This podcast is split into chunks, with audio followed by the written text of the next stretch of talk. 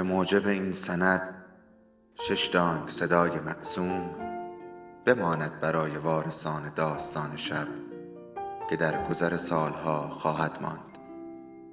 ارادتمند داستان شب.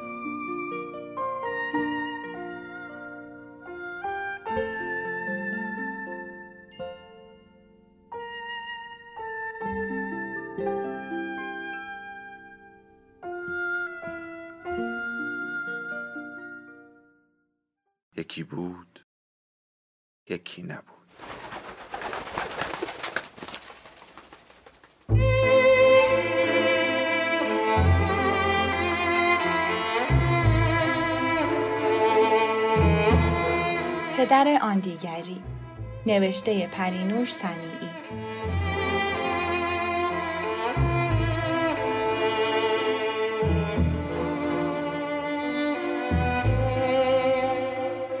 مادر کلافه و عصبی از راه رسید. رو سریش را به گوشه پرت کرد و با بغز گفت دیدی گفتم؟ نمی نویسن. به هیچ عنوان حاضر نیستن اسمشو بنویسن. میگن باید مدرسه مخصوص بره. یعنی چی؟ مگه تو گفتی بچت چجوریه؟ هیچی فقط گفتم حرف نمی‌زنه. مدرسه کجاست؟ خودم میرم. لباسای شهاب و تنش کن با من بیاد. کجا مادر؟ شما برای اسم نویسی ما هم نمی اومدید مدرسه. حالا برای این می‌خواید برید به این غریبه ها رو بندازید؟ تازه چی می‌خواید بگید؟ نمی‌تونیم که بهشون دروغ بگیم. تو کاری به این کارا نداشته باش. من یک کلمه هم دروغ نمیگم. مادر با ناباوری لباس های مرا تنم کرد و گفت منم باهاتون میام. لازم نکرده. باید تنها برم. اگه تو بیای همه چی خراب میشه. دستم را گرفت. از در خانه بیرون آمدیم. درست نمیفهمیدم چه شده. با نگرانی گفتم بیبی چی شده؟ اول بریم توی این پارک تا برات بگم. می‌خوام با یه نقشه درست و حسابی همشون رو خیت کنیم تا دماغشون بسوزه و دیگه نگن که شهاب اینجوریه اونجوریه. کیو خیت کنیم؟ بابات، مامانت، مادر بزرگ، امو، امه، همه. چجوری؟ بیا اینجا بشین تا برات بگم. روی نیمکت پارک کوچکی که نزدیک خانه بود نشستیم. بیبی نفسی تازه کرد و گفت ببین شهاب جون تو باهوشترین بچه ای هستی که من تا حالا دیدم. من؟ نه. چرا هستی؟ تو اینقدر باهوشی که تونستی همه رو گول بزنی. من گول بزنم؟ پس چی؟ توی این همه سال می‌تونستی حرف بزنی ولی نزدی چون از دست اینا عصبانی بودی. اینا فکر کردن که تو خنگی باهات مثل خنگا رفتار کردن. تو بدجنس هم اصلا به روی خودت نیاوردی. اینجوری مسخرهشون کردی. من مسخره کردم؟ آره آفرین عجب زبلی هستی فقط آدمای خیلی باهوش می‌تونن همچین کاری بکنن ولی من نمی‌تونم حرف بزنم پس چطور با من حرف می‌زنی؟ چطور پارسال جلو همه فش دادی؟ تو می‌تونستی حرف بزنی و می‌تونی. فقط از ترس اینکه مچت باز شه هیچی نمیگی. منم به هیچ کس نگفتم که تو می‌تونی حرف بزنی. بزا همینطور مسخرشون کنیم. به فکر فرو رفتم. او راست می‌گفت. من می‌توانم حرف بزنم ولی فقط با او. ته دلم از گفته های بیبی خوشم آمده بود. آیا واقعا من آنها را مسخره کردم؟ با تردید گفتم چطوری مسخرشون کنیم؟ اینا به همه گفتن تو بلد نیستی حرف بزنی. برای همین مدرسه اسم تو نمی نویسه. حالا ما کلک بهشون می‌زنیم. میریم مدرسه هرچی پرسیدن جواب میدیم اسم تو می نویسیم و برمیگردیم. دماغ همشون هم میسوزه. بهشون هم نمیگیم چطوری اسم تو نوشتیم. ولی من نمی‌تونم حرف بزنم میترسم زبونم می‌گیره. تو الان به این خوبی داری حرف می‌زنی؟ آخه تو بیبی بی هستی. فقط با تو می‌تونم حرف بزنم. اونجا با من حرف بزن. نمی‌خواد با اونا حرف بزنی. اگه نفسم بگیره، اگه صدام در نیاد چی؟ اصلا چیز مهمی نیست. شد حرف می‌زنیم نشد نمی‌زنیم. تازه بیشتر بچه ها جلوی آدم های غریب خجالت می‌کشن و زبانشون می‌گیره. این برای مدیر و معلم ها که یه عالم بچه دیدن تازگی نداره ناراحت نمیشن. تعجبم نمی‌کنن. بیش از آن که برای حرف زدن در مدرسه نگران باشم نگران خانه خودمان بودم. ببی گفت اگه مامان و بابای آرش بفهمن چی میشه؟ مجبورمون می‌کنن جلوی همه حرف بزنیم. اون وقت زبونمون می‌گیره صدامون میره همه به همون میخندن. باز میگن خنگیم. قلبم فرو ریخت. آنقدر مضطرب شدم که به نفس نفس افتادم. خب چی میگی؟ بریم. تو نگران نباش من خودم جواب میدم از تو فقط ممکنه اسم تو بپرسن خب حاضری؟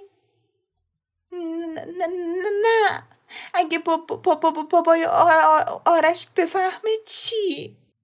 وقتی در مورد بابای آرش صحبت یا حتی فکر می کردم لکنت زبانم بیشتر می شد. بیبی به فکر فرو رفت. مدتی سکوت کرد و بعد به آرامی پرسید تو چرا این هم از بابات می ترسی؟ مگه چی کارت کرده؟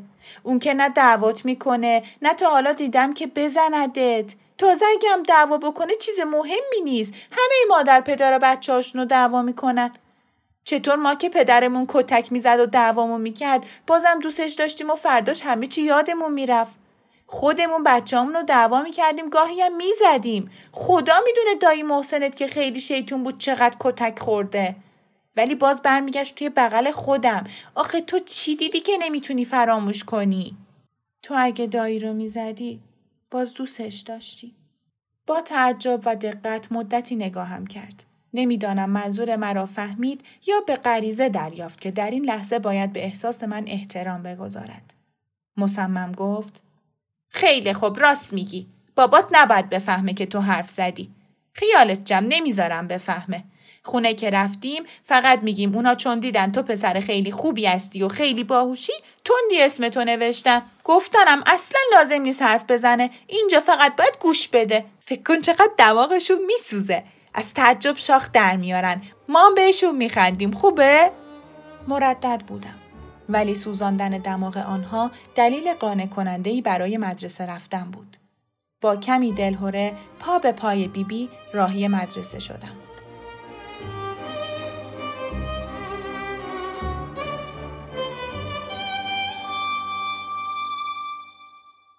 فصل چهل و دو تا به خانه برگشتن دلم هزار جا رفت.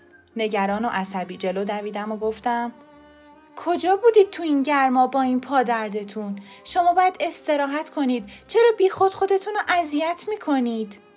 اذیت چیه؟ ما یه سری رفتیم مدرسه. شهاب می‌خواست مدرسهش رو یاد بگیره. و با لبخندی شیطنت آمیز به شهاب چشمک زد.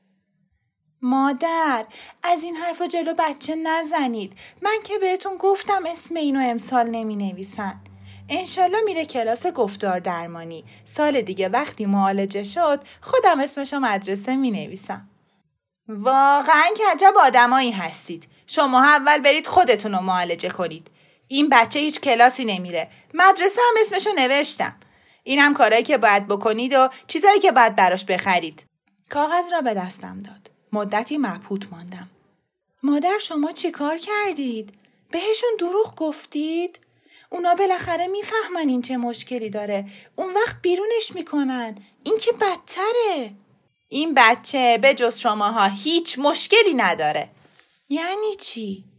یعنی همین. شماها مشکل این بچه اید. اونا شهاب دیدن امتحانش هم کردن گفتن هیچ عیب و نداره خیلی هم خوبه اسمش هم نوشتن حالا تو اعتراض داری؟ بیا بریم شهاب منو ببر بالا خسته شدم از داخل اتاق صدای حرف زدن می آمد. آرام در را باز کردم. لیوان شربت آبلیمو در دستم می لرزید. شهاب با خوشحالی بالا و پایین می پرید و می گفت می نویسم می نویسم. بیبی می خندید. با دیدن من هر دو ساکت شدند. لیوان را روی میز گذاشتم. پرده ای اشک جلوی نگاهم را گرفت.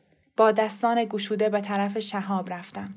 با سرعت از زیر دستانم گذشت، از اتاق بیرون پرید و از پله ها پایین رفت. روی تخت نشستم. پس چرا تا حالا به من نگفتی؟ من غریبه بودم؟ این همه سال آرزوی حرف زدنشو داشتم. و گریه کردم.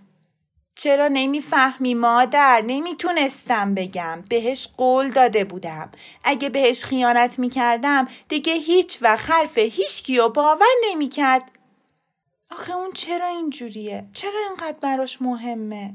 همه بچه ها مثل بلبل حرف می‌زنن هیچ مشکلی هم ندارن. براش مهمه برای اینکه برای شماها مهمه. خب معلومه که برامون مهمه. بچهمونه. اون اوایل می‌گفتن چون پرستارش ترکی حرف می‌زده بچه گیج شده. زمان بیشتری برای یادگیری زبان احتیاج داره. بعد گفتم به خاطر اومدن شادی طبیعیه که تأخیری تو حرف زدن داشته باشه. ولی بعد که بازم حرف نزد مطمئن شدیم که از نظر ذهنی اشکال داره. ولی اون هیچ اشکالی نداره. شما بزرگش کردین. انقدر دربارش حرف زدین و کارای عجیب غریب کردین بچه ترسید و جرأت حرف زدن رو از دست داد. از منم؟ یعنی از منم ترسیده؟ من که همه جا مدافعش بودم. می‌دونه که چقدر دوستش دارم. چرا با من حرف نمی‌زنه؟ نه نمی‌دونه تو چقدر دوستش داری. از کجا بدونه؟ محبت رو باید نشون داد. خیال می‌کنی این که براش گریه می‌کنی و قصه می‌خوری ابراز محبته؟ هر وقت می‌خوای خیلی ابراز محبت کنی آه می‌کشی و میگی بمیرم برات. قصه تو بالاخره منو می‌کشه. من از خونه دلگیر شماها خسته شدم. وای به حال این بچه ها تو چت دختر چرا همش سگرمات تو همه؟ تو بچه خونه مایی. برای هر چیزی یه شعری میخوندیم بشکن می‌زدیم. اینقدر با هم حرف می‌زدیم که اصلا معلوم نمی‌شد کی داره چی میگه. مادر مشکل منم همینه. من از اون خونه وارد خانواده شدم که همه جدی و کم حرفن. اگه من حرف نزنم ناصر می‌تونه تا یک هفته بشینه یک جا و صداش در نیاد. من تمام روحیم رو از دست دادم. یعنی تو انقدر ترسویی؟ من رو تو بیشتر از اینا حساب می‌کردم. اگه اون حرف نمی‌زنه تو حرف بزن. وادرش کن جواب تو بده. مگه من چقدر می‌تونم حرف بزنم؟ انگار اصلا حرفان براش جالب نیست. منم سرد شدم.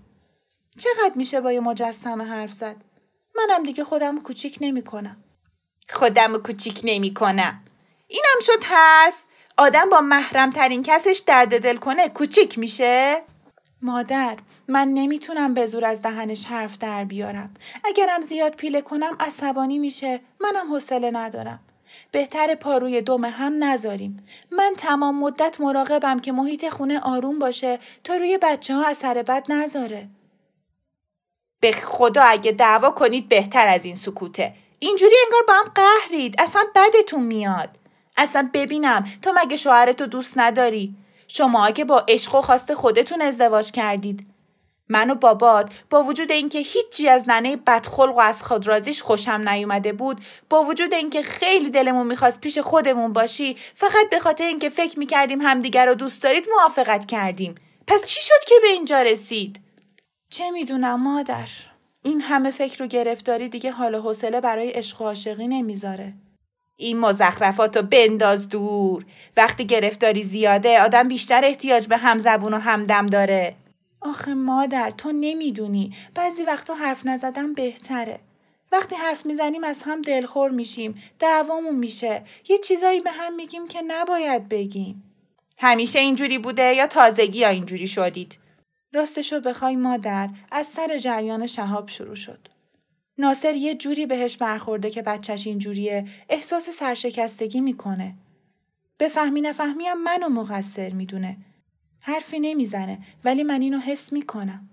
پناه بر خدا من قبول دارم که مرد از خود راضیان نمی‌تونن قبول کنن که تخم و ترکشون عیب و علتی داشته باشه ولی فکر نمی‌کردم مردای تحصیل کرده و فهمیدم اینجوری باشن چرا مادر؟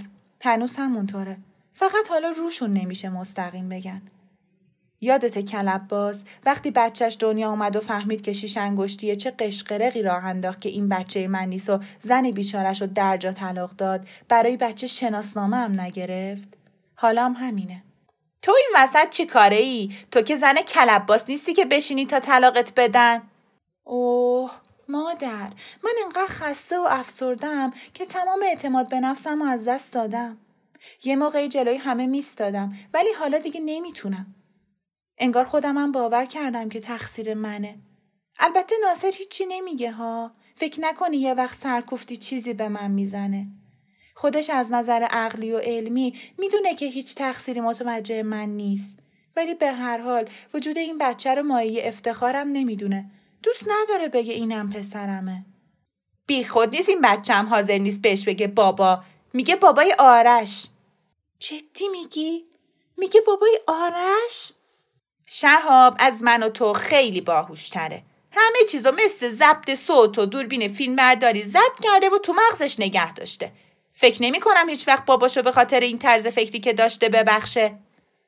واقعا خودش میگه بابای آرش؟ آره.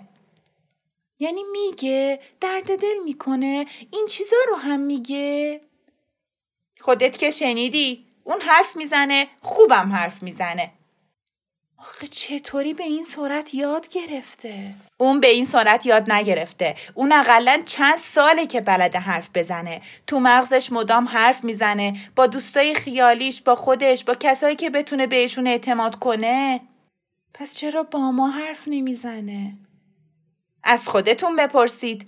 ازتون میترسه.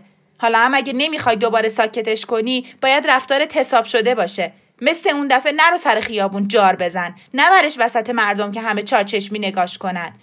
مثل انتری سر چهارراه سی متری وادرش نکن که برای مردم نمایش بده. والا این کارهایی که تو اون دفعه کردی منم میترسونه. من زن گندم جلوی فامیلای از خود راضی تو که نگاهشون سر سوزنی محبت نیست دست و پامو گم می‌کنم و نمی‌تونم حرفمو بزنم خودش اینا رو براتون تعریف کرده؟ آره یه چیزایی گفت منم بقیهش حد زدم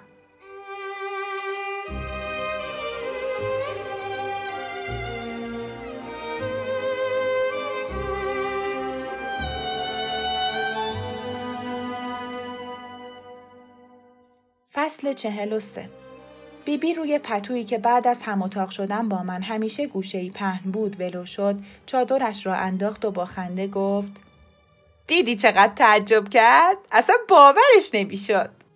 اون ناراحت شد. نه مادر تعجب کرد حالا وقتی باور کنه و بفهمه چی شده کلی هم خوشحال میشه ولی تو همونجا خیلی خوب اسمتو گفتی یا راست میگی صدامو همه شنیدن.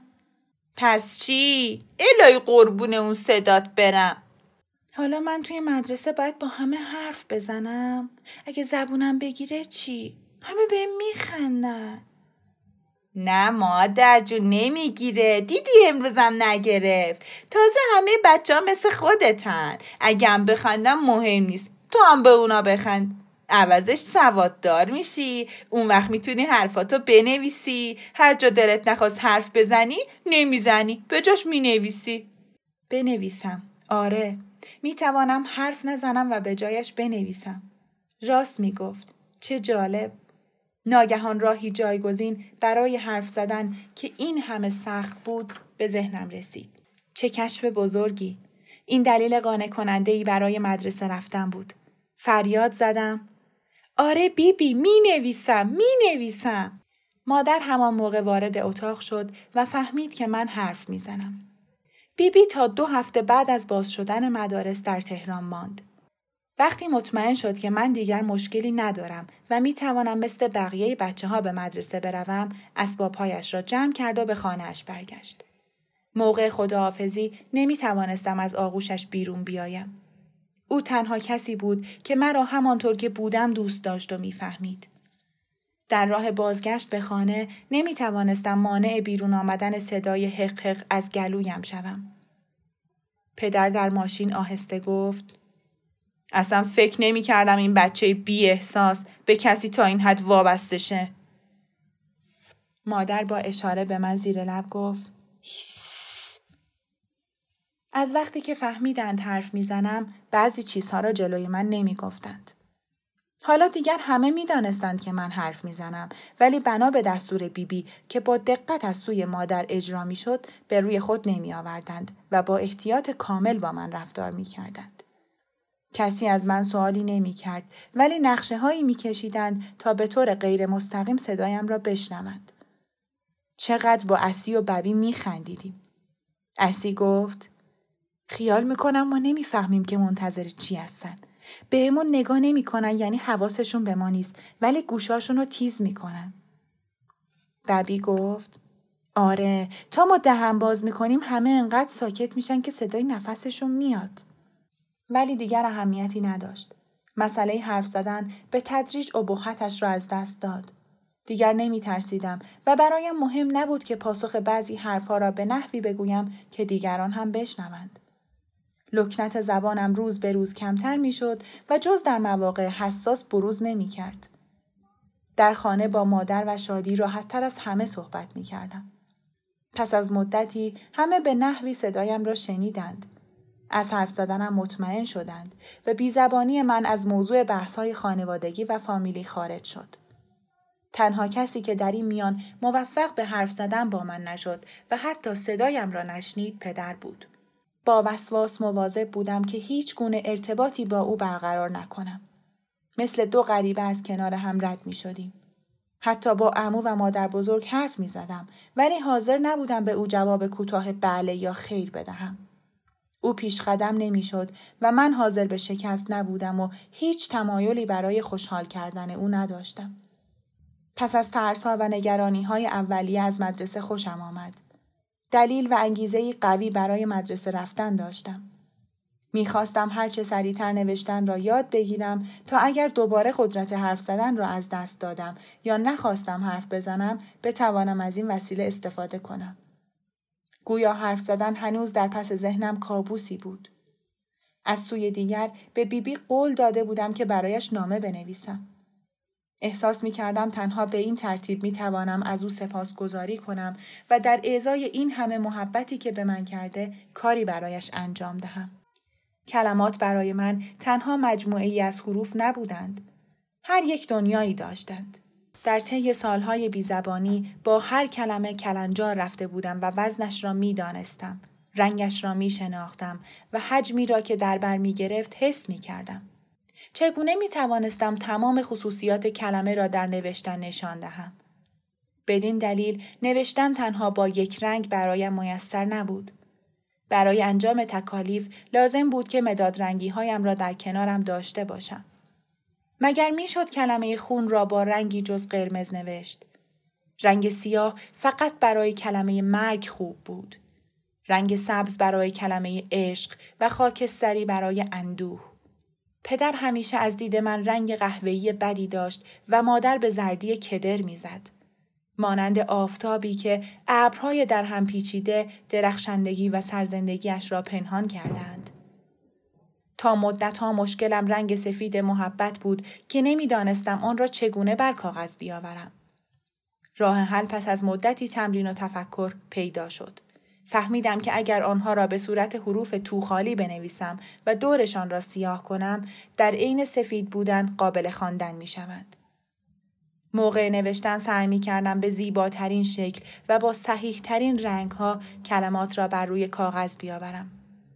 معلم کم توجه هم مشقهای رنگیم را بازیگوشی خاص من میپنداشت و با تمسخر به مشقهایم می‌گفت نقاشی و با شکایت به مادر بالاخره وادارم کرد که دیکته هایم را فقط با مداد سیاه بنویسم چون عقب میافتادم. رنگ اعداد هم برایم امری بدیهی بود و فکر می کردم همه آن را می بینند. چگونه ممکن بود کسی سبزی زیبای عدد هشت را نبیند و نفهمد که هفت مغز پسته است؟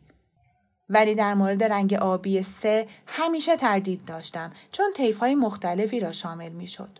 یک روز که مادر مشغول کار بود و من روی میز آشپزخانه حسابهایم را می نوشتم به سادگی این مشکل را با او در میان گذاشتم. مامان سه آبی کم رنگ یا پررنگ؟ مادر برگشت و گفت چی؟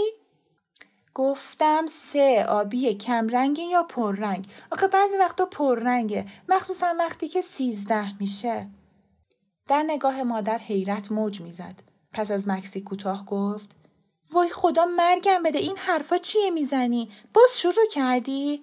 تازه مردم قبول کردن که عاقلی. اگه از این حرفا بزنی باز میگن دیوونه شده. مگه من چی گفتم؟ همین که سه آبیه. آخه اینم شد حرف. عدد که رنگ نداره. دیگه از این چرندیات نگیا با تعجب نگاهش کردم. ببی انگار کشف بزرگی کرده باشد گفت اون رنگ عددا رو نمی‌بینه؟ اسی گفت مثل اینکه هیچ کس نمی‌بینه. پس چرا ما می‌بینیم؟ چون ما دیوونه و خنگیم. بهتر که هستیم. بیچاره عاقلا. چه دنیای بیرنگی دارن. ولی از آن پس اعداد را فقط با مداد سیاه نوشتم. هرچند که هنوز رنگین بودند.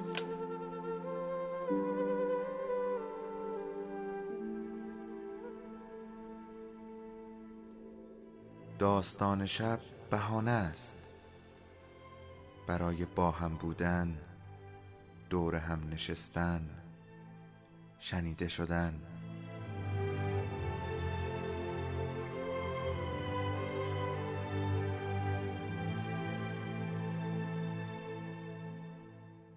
صدای افسانه ها رو میشنویم.